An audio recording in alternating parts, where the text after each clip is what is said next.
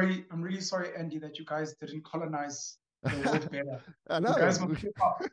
You guys must step up. You're a bit weak there. It's a, Uh, Exactly, exactly. You know what the thing is? Is that we had decent food, so so we didn't have to go. This is Calling Home, the podcast where I'm going to be reaching out to South Africans and having a conversation about what is happening in the country, who the movers and shakers are, and why it's important to be optimistic about our beautiful country on the southern tip of Africa. My first guest is Penwell, the Black Pen. He is an author, an entrepreneur, and a social commentator. We have a conversation about why viewpoint diversity is so important and what the social feeling is in South Africa in this moment in time. I discovered him through YouTube. He has some beautiful conversations himself, and his Instagram channel is amazing if you want to keep your finger on the pulse of what is happening day to day in South Africa. Please make sure to subscribe to this channel, ring the bell, like the video, and leave any questions or comments in the comment section below. Any little bit helps us keep this thing alive, and I think these conversations are amazing and well worth having. So, without further ado, this is Penwell, the Black Pen.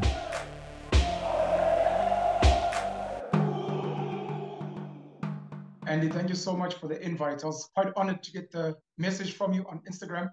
Um, and look, I'm, I'm very honored that you even shared your story with me, having been born and, and raised in South Africa and then abandoning us to go to Italy. But um, I'm honored that your heart is still here. Um, I love the fact that you're still connecting with people from back home. And I'd like to think you're one of the South Africans that yearn for a better South Africa, not just for us that are here, but even for you guys in, in diaspora as well. Yeah, I think so. I, I mean, ca- calling myself someone in diaspora feels a little bit strange because because I'm I'm a first generation immigrant. My parents came from Italy uh, in the late '60s, early '70s, and then um, and then we moved back uh, in the early 2000s, mainly for myself and my brother for uh, for work because we both do jobs that in South Africa um, you can do because I'm a photographer and brother's a creative director. Uh, you can 100% do, but the scope of clients in Europe is just so much bigger, and having the possibility of doing it here. And having said that, though, there are so many talented South African photographers that have broken out coming from South Africa, but the amount of uh, cash that you need to do that from there is is notably higher than what it is for us here. you know, which is- Really? yeah, yeah, because you know here, if, if I need to go to London for a meeting, I can just go. It's a hundred euros. Ah, I hear you. You're talking about moving around. Yeah, moving around, uh, just basic infrastructure. Uh, but this is something I really want to talk about infrastructure because you spoke about it with Nhlanhla Lux. Yeah. Uh, and and one of the things, apart from all the the question of um, that he has about immigrants and all the problems that he's trying to solve in his way, um, he kept banging on about how important infrastructure is. You know, and I was like, that's the thing is like that's exactly why I moved away from South Africa because the infrastructure for my business wasn't available. In, uh, Yeah. Sydney. But yeah, You'd like to hear my thoughts? I want, yeah, I want to hear your thoughts on it, and I want to hear also a bit about your backstory. And uh, we just sort of got into it, but yeah, absolutely go for it. No, thanks, Andy. So um, I'm originally from a town called Newcastle in KwaZulu Natal, uh, one of the biggest provinces in South Africa. Um, matriculated there, and then I went to do my tertiary education, getting a university degree at Rhodes University in Grahamstown um, in accounting and economics. Then I moved to Johannesburg in Gauteng, where I did my honors in accounting. From there, I worked in banking. I worked for two of the biggest banks in the country. Then I decided to become an entrepreneur, and I've kind of been doing that since 2013 to now. Uh, I'm a father of six kids that I love very much. Congratulations. Thank you. Uh, I'd like to have more, to be honest, even though people argue that the world is overpopulated.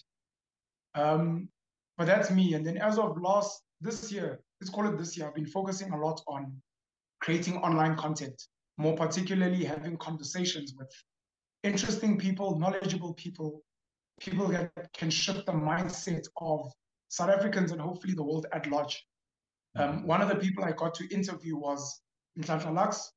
Nhlanhla Lux is a young South African from the township of Soweto, which is the biggest township in South Africa. Um, he was privileged enough to have been good academically and via sports at school. So he got a scholarship to a very prestigious school in Johannesburg called St. David's. And having lived in a township and seeing so much poverty there, and comparing it to the affluent life of the people that he studied with at St. David's, he realized that one of the biggest differences in a Sandton, for example, versus a Soweto is the lack of infrastructure. Uh, because he's a golfer, uh, he also owned an airline, I believe, at some point. And just seeing those are two elite spaces to be in, even for a normal child in the suburbs. To have access to a golf club, um, to have access to an aeroplane, as an example, is normally for privileged people. You know, not even for white people. Even for white people, you have to be very privileged to be playing golf and, and having access to flying planes and the like. So he just realized that specifically for the township areas in South Africa, when you look at the legacy of this country, apartheid, colonization, etc., if there could be a focus on getting some of these spaces and these opportunities in the townships, we can see more children rising up and becoming world class golfers, world class rowers, playing water polo, um, flying airplanes, creating rockets, etc. Because there's a lot of talent in some of these spaces, and it took him getting a scholarship to be in that privileged space to realize that one of his callings is to try and push to improve the infrastructure where he grew up, which is in the Soweto township. Yeah, absolutely, absolutely. I've seen that here in Italy as well, because um, uh, in Italy there there are uh, schools that are called liceo. It's called it's lyceums basically. It's um, uh, very specialized schools. You do like either the classics or you do the scientific or you do the language, and all the uh, wealthy kids are pushed as far as possible into the top of these schools here, like we do in mm-hmm. South Africa, and they they build such strong relationships also between people that afterwards that goes on for years and years and years. I mean, yeah. my agent is still he's 50 and he's still getting clients from people that he went to school with, you know, yeah. Because when you're working in that top, like you know, the, the Joburg schools or the Cape Town schools or whatever, it you, the the contacts are so much bigger, and that's that's I think a problem uh, all over the world of yeah. how to it, how to uh, make the um, trickle it down. Yeah, to trickle it down, you know, and then I mean a little bit's happened with our rugby team. You know, I, I take yeah. it as an example because that's exactly what we need to do for the rest of yeah. of our country. Is just like manage to find people like in Atlanta, like um, uh, oh my god, our captain. Siya Kolisi, and um, and bring them like super talented people and get them into these amazing schools so that they can build the relationships, build the contacts, and and mm. fly. Mm. You know, that would be amazing. So when we had the when we had the conversation with Nhlanhla Lux, uh, I was asking similar to should we be getting more talented kids into these top schools? And his argument is we don't need the schools if we can build the infrastructure in the township. You know, of course, it would be nice to have both, but at least to your initial question on infrastructure, he's saying it shouldn't take me going to a top school to mm. make it if we can create the stuff back home. Yeah, absolutely. Absolutely. That's the thing. Uh, that's uh, I think global, absolutely.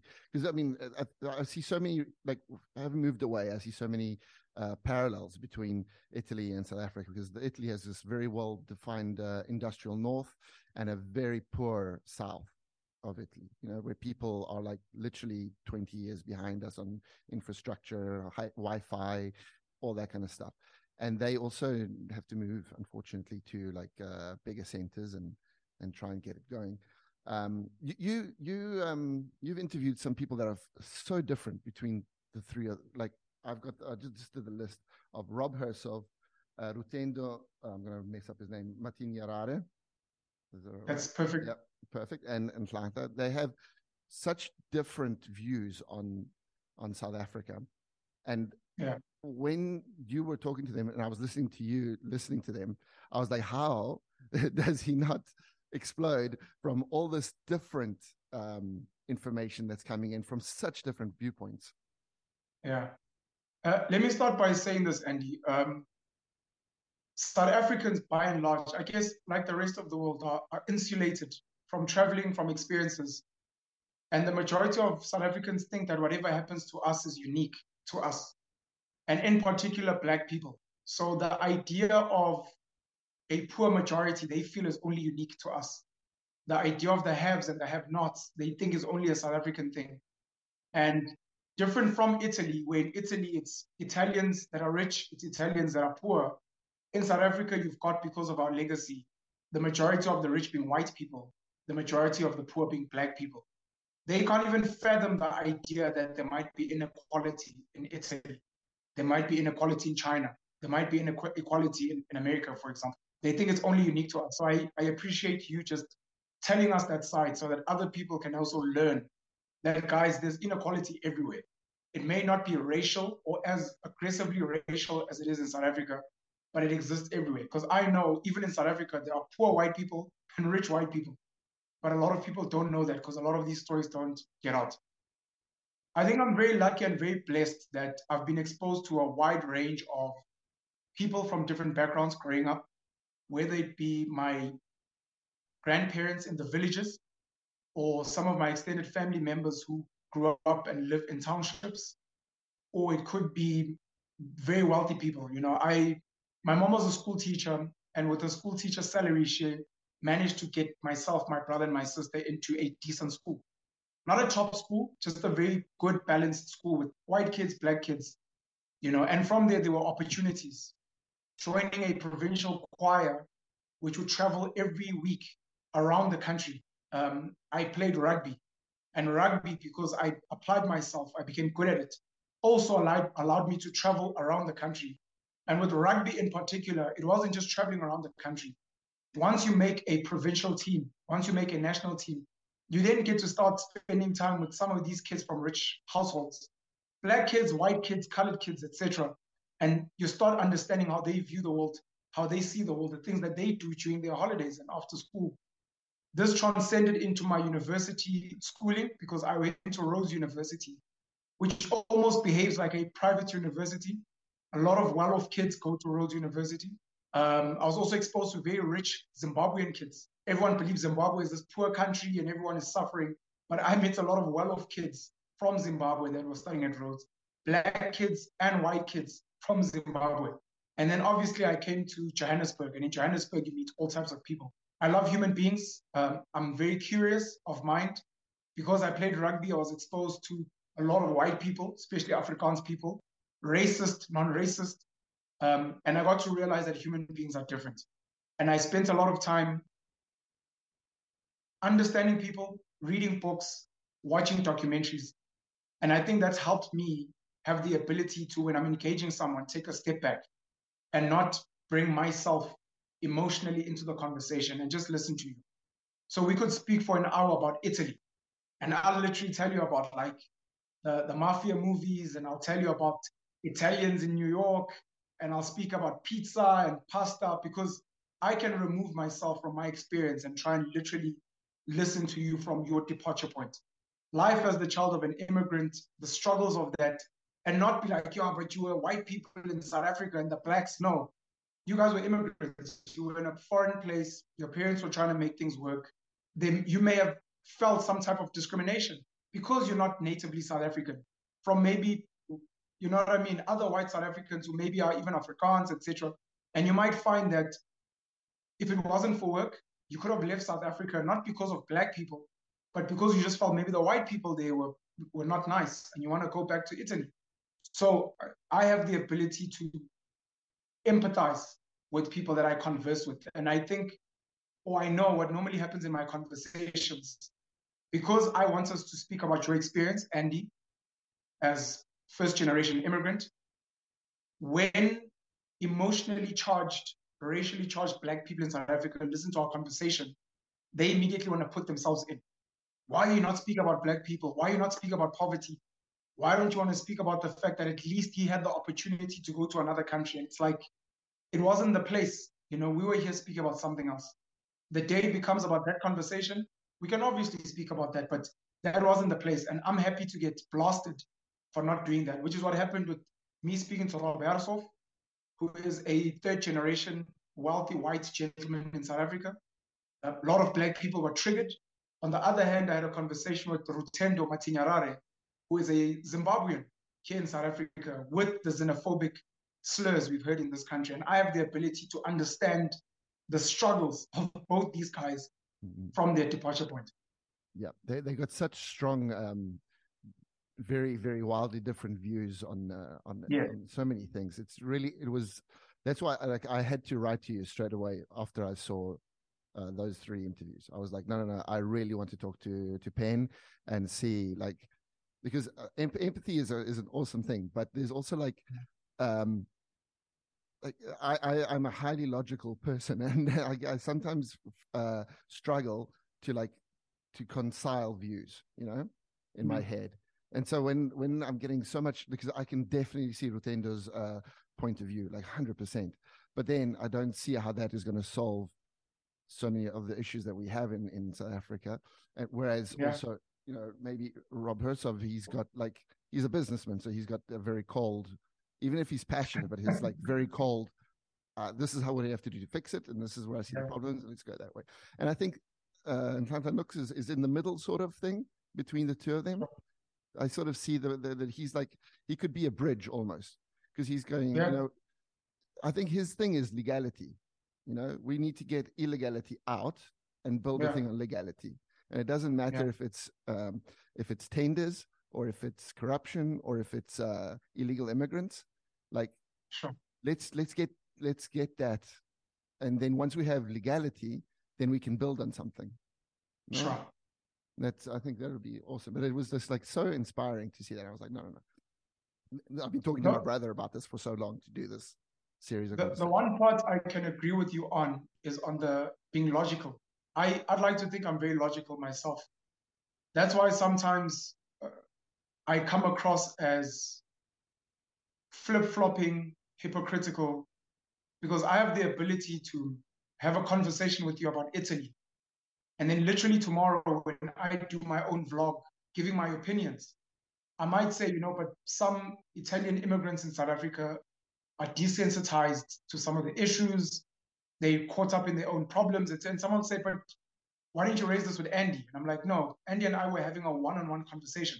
I am now speaking about Italian immigrants as a general. I can listen to Rob Hersov's complaints about how himself and his family and other rich white people are seen as these evil people.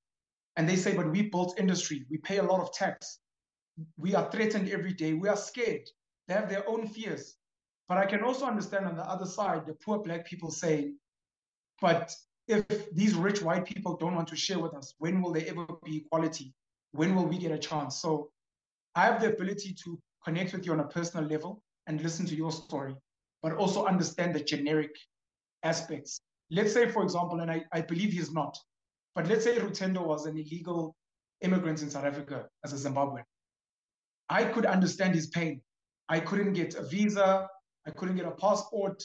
Maybe we were struggling at home. South Africa was our only hope. So do I stay at home and suffer or do I jump over the fence? I can understand that and empathize.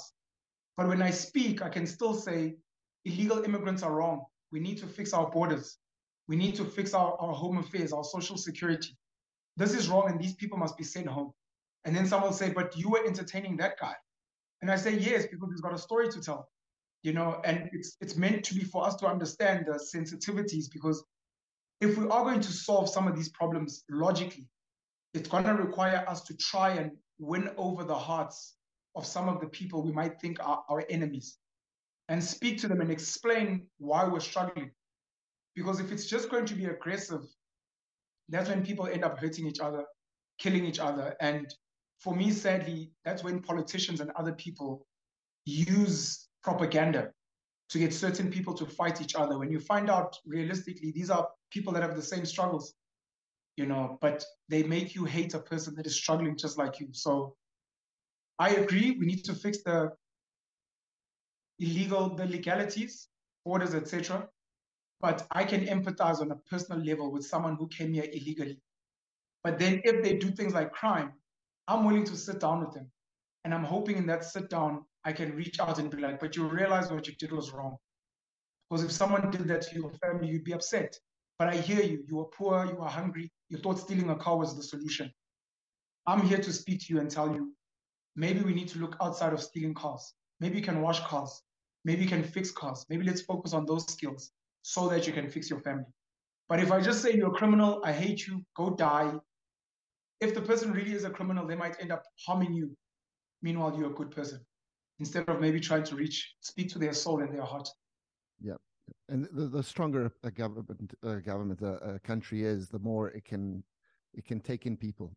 You know? Yeah. At one point, is like, uh, we we have an immigrant uh, problem in South Africa and in, in Italy because we are the closest port of entry to Libya, uh, and so there's obviously a lot of illegal immigrants, and Yeah. and it's a very dangerous crossing. So people are often dying just trying to get across.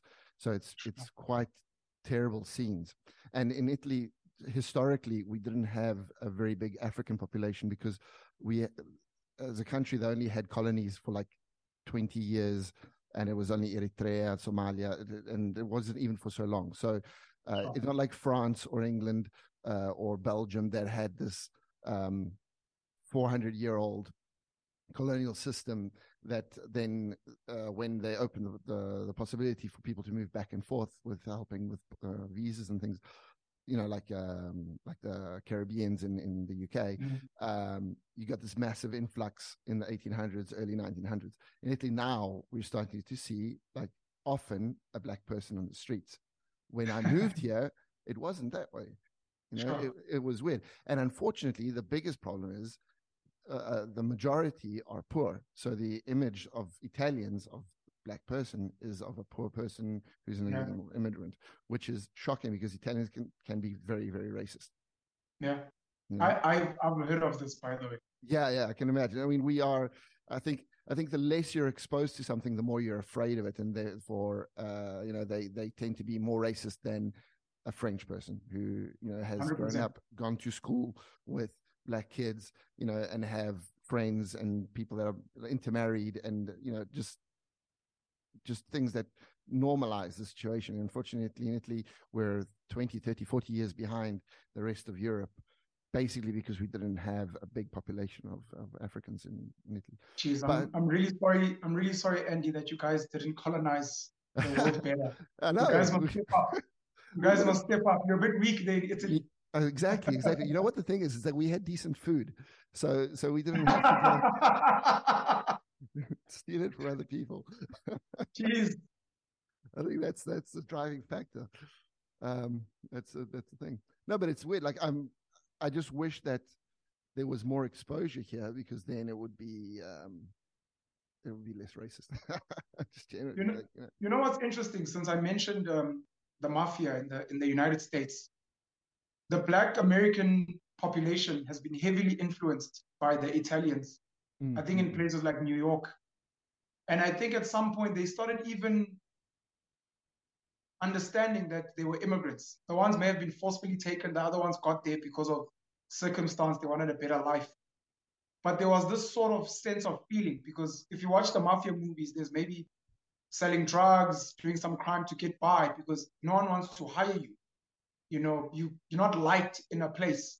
And in the way they've built their stake, they've built their respect. A lot of black people identified with that. So at some point, I know in America, the Italians and some of the black people became really, really good friends, you know, because of what you're saying about uh, contact. And you're very right in saying that when you haven't been exposed to a people, they really look like other. Um, I see that in South Africa, we have something called tribalism.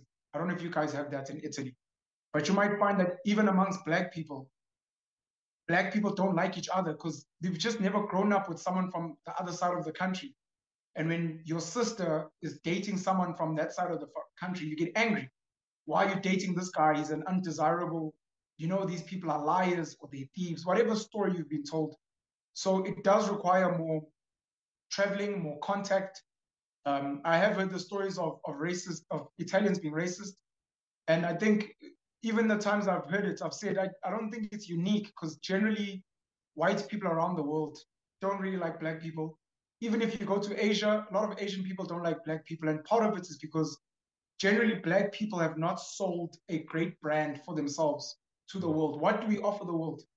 You know, yes, we heard about slavery, we've heard about Nelson Mandela, but what are we known for? Is it singing? Is it dancing? Is it athletics? Maybe like the soccer players in France so that when people see us, they're like, hey, Michael Jordan, basketball. You know, and I think it's a challenge to black people to say, if you want the world to like you, because people won't like you, have something to offer. Because if Michael Jordan walks into Italy, I don't know if he'll get the same reception as a normal black person because they no, know he's a superstar. Well, we, we had Kobe. Kobe was uh, was living here. Boom. Bryant. So he yeah. played. He played as he started, I think, playing basketball in Italy, and he was highly respected. Um, sure. And we have loads of highly respected African people, but unfortunately, you don't normally uh, spend time with them. You know, sure. you, will find the painter or the cleaner or the, which is uh, unfortunate. But it's just a matter of when when you're a, a an illegal immigrant, what kind of yeah. jobs can you find? You can find that kind of work. Uh, all the, the, the riders for the you know the delivery services and that kind of thing. But um, even in Italy, yeah, yeah, yeah, because because um, Italians don't want to work. Jeez, Italians are like South Africans. Italians are like South Africans. We're quite close. I think we have the same sort of uh, lifestyles here, more or less. Sure. Yeah, it's great. But that's the thing is like um, the more I've gotten around, the more I've realized that you know the, the problems are just they're always the same problems, you know, and it's just yeah. that in in uh, in South Africa it's divided racially. In Italy, it's divided north and south, and socially, you know, like uh, by classes. Um, yeah. It's just it's just different ways of hating the other. Uh, of course. Is, you know, at the end of the day, is how to figure it out. Um, the funny thing is, like, we we never had a religious problem in South Africa. You know, we have you're Muslims, very right, actually. Christians, you're actually Jews. very right. You know, we all love each other. Mm. You know? There's no problems. I mean, at school we had the hijab uh, kids coming to school in hijab, no oh. problem. Nobody ever even thought of mentioning that that was a, an issue. You know, you're very right. We've actually never had proper racial discrimination in this country. It's normally been race, and now I think we're in a class space mm-hmm. uh, more than race. Because I see black kids looking down on other black kids based on where you grew up, where you went to school, etc. Yeah, yeah, yeah. Where, where, where, do you see South Africa now? What, what's the um, the the pulse? Where are we? Is it people are people freaking out a little bit? Are people chill? I'm currently very angry. Um, one of the problems I have is I've been exposed to some of the influential people in this country, and once that happens, you realize Santa Claus is not real. You know, I'm learning that these people are not as smart as I thought. Um, they're not visionary. They don't really have a plan. It's all about maintaining the power. It's all about trying to get your hands on as much money as you can. It's almost as if they feel the country will implode at some point and they want to amass as much resources as they can locally and abroad so that they can jump ship when things go sideways. What happens with the poor majority is they don't see much of the difference.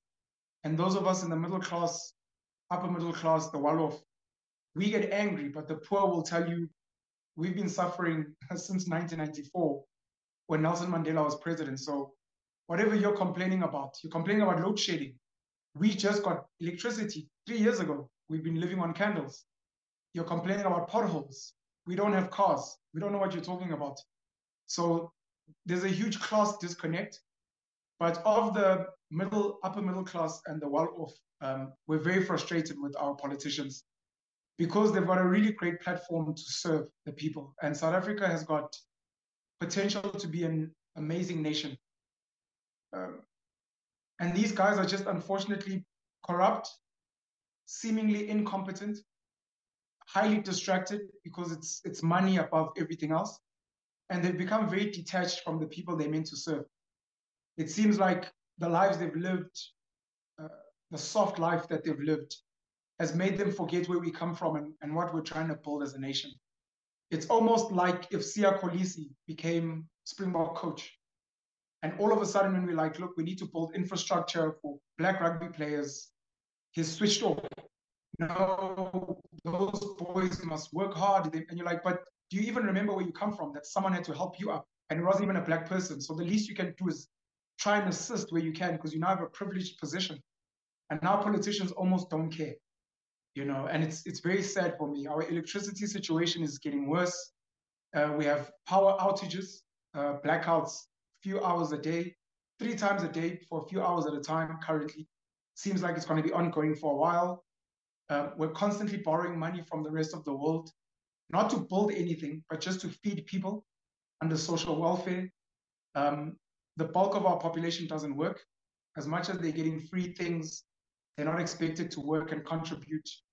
The people that are willing to work, there are no jobs for them. We import a lot of things that we can be creating ourselves. Um, and just more than anything, we just have a leadership problem, and there's a leadership vacuum across politics, religion, traditional leaders, our kings and chiefs. And I think even some of the business leaders are not as amazing as they could be, you know, because they they could actually revolutionize the landscape by creating spaces of innovation. But to defend them, they say, well, government is not creating a platform for us to thrive. There's too much red tape. They make sure that the funding only goes to their friends. There's certain monopolies and cartels in certain spaces. So we'd like to build alternative schooling. We'd like to build industry. We'd like to do all these cool things, but government itself is throttling us. So the mood for the upper classes is not great. And I don't know if there will be a political shift come 2024, but a lot of the guys are really praying and hoping for that. I just don't know if they're doing enough work to convince the masses, which are the poor people, to, to vote for change and to not just vote for change, but to also themselves start taking accountability for their lives and for the South Africa we have today. How much do you think uh, tribalism will, will affect voting? You know, you'd assume tribalism has gotten better over the years, and it's just been proven again that it's still there. Currently, the leading uh, political party in South Africa, the ANC, the African National Congress, has got a president, Cyril Ramaphosa, who is the president of the country. They are going to a national election within their party in December, where they are meant to vote for the new president of the ANC, who will arguably be the president of the country. Cyril Ramaphosa is going to be a, the favorite to get a, a, a, new term. However, one of the other people that is going to be contesting is a, a, a gentleman by the name of Zweli Mkhize, who was the Minister of Health. He was linked to corruption in, in some of the budgets for the COVID relief. Uzweli Mkhize, he stepped down from cabinet as a minister and he kind of disappeared. And now he's put his hand up again to say he wants to be president of the ANC and the country. And the people of where he comes from in KwaZulu, in KZN, they seem to be backing him. And in my head, the only reason they would be backing him is because he is Zulu and Cyril Ramaphosa is not Zulu. I personally do not like Cyril Ramaphosa. I don't think he's a good leader. But I know that if he was Zulu, just as the previous president, Jacob Zuma was, he'd be getting a, a lot more sympathy from Zulu people. So it seems like there still is tribalism because a lot of other tribes didn't like Jacob Zuma because he is Zulu. So tribalism may play a role. Um, racism is still going to play a role. There's a lot of black people that do not want to vote for the official opposition, the DA, the Democratic Alliance, in particular because they're seen as a white party. Um, Gayton McKenzie is a new political leader of a new political party, the Patriotic Alliance. Initially, when they came out, they were fighting for colored people, mixed race people, because they felt like their voices were not being heard. He's trying to become non racial now, but a lot of people still see his party as a colored, mixed race party. So those factors are still going to play a role uh, come 2024 in the national elections for the country. That, that's a big thing. Is uh, that we in Italy the the separation is left and right, communists and fascists, more or less.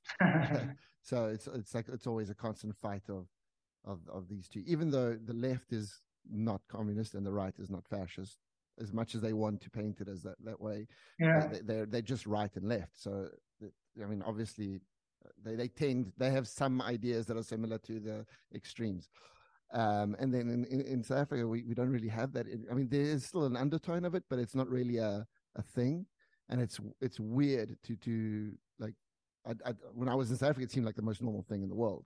And then when I moved away, I was like, oh, it's weird that we're doing political things based on race and ethnicity rather yeah. than based on on political ideology. Yeah. You know? But uh, hey, that's that's why our country is fantastic.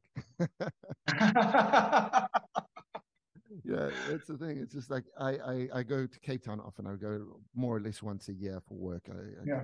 I bring clients from from here there, um, and uh, obviously like work with local guys there. And Cape Town always seems like this happy island. And whenever I come back, I'm like, oh, I'm going to buy a house in Cape Town. I'm going to 100%. I want to live there for six months of the year and see if I can build something. And then I speak to my, my family in Joburg and they're like, are you a psychopath. You know, just yeah. why should you do that? Because you don't know where anything is going. There's no stability. Um, and they won't move from from South Africa though. They love uh, they love Joburg. They live they've been living there the whole lives basically, and uh, they uh, to move them away was is to even though they were born in Italy is to like, bring out is to really strip them away from their land. You know. I hear you. So uh, it's just this weird thing of how uh, you can be so attached to a country as well, and at the same time say to people, you know, you're better off not moving here. You know. Yeah, my my friend Rob lives in Cape Town, mm. um, but his parents are in Johannesburg, and his parents refuse to to move. You know, he's tried to convince them as well. They're like, nope, we're gonna die here. We love Joburg as much as it's got a lot of nonsense and, and crime. You know, Cape Town is a very polarizing space because you're very right. It's a great city. It's beautiful by the coast. Everything seems to be working. Even the president of the country, Cyril Ramaphosa, said, it seems this is the one city that actually works. This was after the parliament buildings got burnt. I think it was a few years ago now. The, the public transport system, the, bus service system there is great. It's very clean. Um, it seems like it's very well run. And it's run by the DA, the official opposition. So, for all intents and purposes, Cape Town should be like the model of what the rest of South Africa should look like. But the reason it's polarizing is because it almost seems like it, it only functions like that because it's majorly white people that are rich, doing well, living well there. And the black people in Cape Town have been shafted to the sides in the townships. You don't see much of them. Um, they seem to be well controlled. The people that work in the shops are the coloreds who behave very well, who are very religious. Um, and to a lot of people in this country, it's like the reason you guys like Cape Town is because it still represents the old South Africa, where black people are not involved in, in anything. And it seems maybe the DA and people that live in Cape Town want to go back to the good old days. You know, as mm. Donald Trump would say, make America great again. Yeah, exactly. That maybe what you guys want is you want blacks to go back to just being labor and to just be mm. shafted in the townships. But like I said as well, that the black people who are entrusted in certain spaces, they're not doing a good job of fighting that narrative. To say, but if Cape Town is great and it's majority white and it's run by what you call a white party, let's show them Joburg. Let's be like, but look at Joburg. Joburg is amazing and it's maybe run by black people, etc. So Cape Town is a polarizing place because because it is so amazing. But in it being amazing, it's because it seems like black people are managed mm, there. Yeah. So it's it's a tricky it's a tricky place, and it's it's always a very controversial conversation for, for yeah. everyone. Yeah, it's a tough one. It's also, I think, probably the place in South Africa that has the most um, foreign um, money coming in constantly. Yeah. So they have this steady stream of people coming in from Dubai or America buying massive houses in Clifton and whatnot. And so that helps a lot to the coffers of the city. And when you have money and it's well spent, the city should work a little bit better than a, a city that has less foreign in, invest, uh, investing and um, is less run less well. But for me, Joburg, it's on the cusp of being like New York in the 90s because okay. because New York in the 80s from the films that we've seen was a dump you know manhattan people were yeah. getting killed uh, there were muggings everywhere and then slowly slowly artists started moving in to the lofts and whatever in chelsea and soho and they brought in you know people that were like oh you can bet, you can get a whole floor of the Carlton Center for like a thousand bucks. Okay, cool. Let's do an art gallery. Let's do yeah. spaces for creatives. And I've got a few friends over there that are doing that sort of thing that are trying to reconquer bits of the city and try sure. to like you know bring legality in and then somehow you know once once the art gallery is there and the little restaurant is there then the bigger restaurant comes and then somebody buys sure. a flat and somebody buys a house and and slowly slowly builds up but if there's no the the thing that changed New York completely was uh, Rudy Giuliani. You know, he came in and he was like super hard on everybody and mm-hmm. eradicated uh, crime, and then New York became what it is now, which is like even after COVID and everything, still the most impressive city in the world. I think. you know, for money and everything. And Joburg should be that for Africa. I hear you. The first thing I want to say, Andy, is um, our politicians say it a lot, and it normally frustrates me. We, we would like foreign investors to invest here and to see South Africa or Johannesburg as a great place. Um, but it shouldn't be about foreign investors. The reason we want our country to be better, our city to be better, shouldn't be, oh, the foreign investors are going to Cape Town, we want them here, please behave. It should be, can we please just make it great for ourselves? The foreign investors can come, but can we also like our space? Um, the reason it frustrates me is because it almost becomes like when you're at home and your mom is saying, behave, there's visitors here. And you're like, I'm free when the visitors are not here. And when the visitors are here, I can't be myself. And I'm saying, can yourself be a good person as well? So that whether the visitors are here or not, it's a great home to be in. Um, that frustrates me. Um, I love the fact that you're speaking about New York and, and Johannesburg. There's a term, of course, called gentrification, uh, which a lot of people, again, it becomes polarizing and controversial. If you look at Maboneng in Johannesburg, because it's become exactly that, the artists are moving in. There are other spaces around Johannesburg where they're trying to clean them up. Newtown was one, Braamfontein, I think another one. Um, a lot of people would like to see that happening. When Herman Mashaba became mayor under the DA, um, we started getting that sense. You know, he was cracking the whip. He was reclaiming buildings that had been hijacked. People don't know that people can steal a building people were stealing buildings. Uh, he was trying to get rid of illegal foreigners at that time, you know. And after Herman Mashaba left the DA and, and left the mayorship, you've got someone like Gayton McKenzie under the Patriotic Alliance. He's an ex-convict. Uh, he served his time in jail. He's come out now. Uh, he's done a lot of business deals. He's done a lot of charity work, and he's coming out with that aggressive. Whatever it takes, we need to clean up our our city. We need to clean up our our country. And it, it looks like South Africans are hungry for a very strict ruler. Julius Malema speaks very strict. I don't know if he is. He's from the Economic Freedom Fighters, the EFF. But people are hungry for that. And I think if Johannesburg had a leader with an iron fist and a good heart, I, I think this city could become something really amazing. Um, what it will take, I'm not really sure. Um, but as with our borders, if the political leaders and the people entrusted with keeping crime in check and cleaning up the streets are not doing their job and they're happy to receive bribes to turn a blind eye or to ev- even enable crime, things are going to get worse. If you believe Joburg is, is turning for the better, I- will take your hope well, I and hope. I'll hold on to that. if it doesn't, then yeah, something has to give, and I, I don't know what that'll be. Mm-hmm. Yeah, I, I have a strong hope. I think gentrification uh, is a, is often seen as like a negative, like a net negative, yeah. but at the same time, like I, my house here in Milan, it's my wife's house because I married rich. Whoa, well done, boy. Well done, boy. Well for myself. um, we bought this uh, place in in the outskirts, and now slowly, slowly, it's gentrifying. Um, and for me, that I, I mean, I, I don't come from money in any way, so like we can one day sell that house and maybe move to somewhere further out, but with a lot more money, a lot more space, a lot more things. So mm. uh, it's not if you own property, gentrification isn't necessarily a bad thing. It's if you're renting yeah. uh, that it, it right. can be a pain in the backside. Um, and that's that's the other thing that we're seeing in Italy now, in Milan especially, because Milan is the Joburg, you know, of of, uh, of Italy. Um, rental prices are shooting through the roof because uh, it's a small city compared. I mean, it's it's tiny compared to Johannesburg. It's tiny. You can cross the whole thing in about an hour and a half, like with traffic in rush hour traffic. Super small, super condensed, um, and nobody wants to live outside uh, of the of a certain area because it becomes the sticks, and nobody wants to live out there, even though you can get some super beautiful properties and whatnot. So anyway, it's just this thing now. This is our this is our struggle.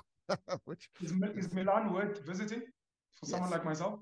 Absolutely, absolutely, it's worth visiting. Why? Um, it it was um, it was just a big industrial city and very dirty and terrible for years and years. And then we did the in 2015 we did the um, the World Expo, and they've completely revolutionized the city. And then with Mm. COVID, something really strange happened.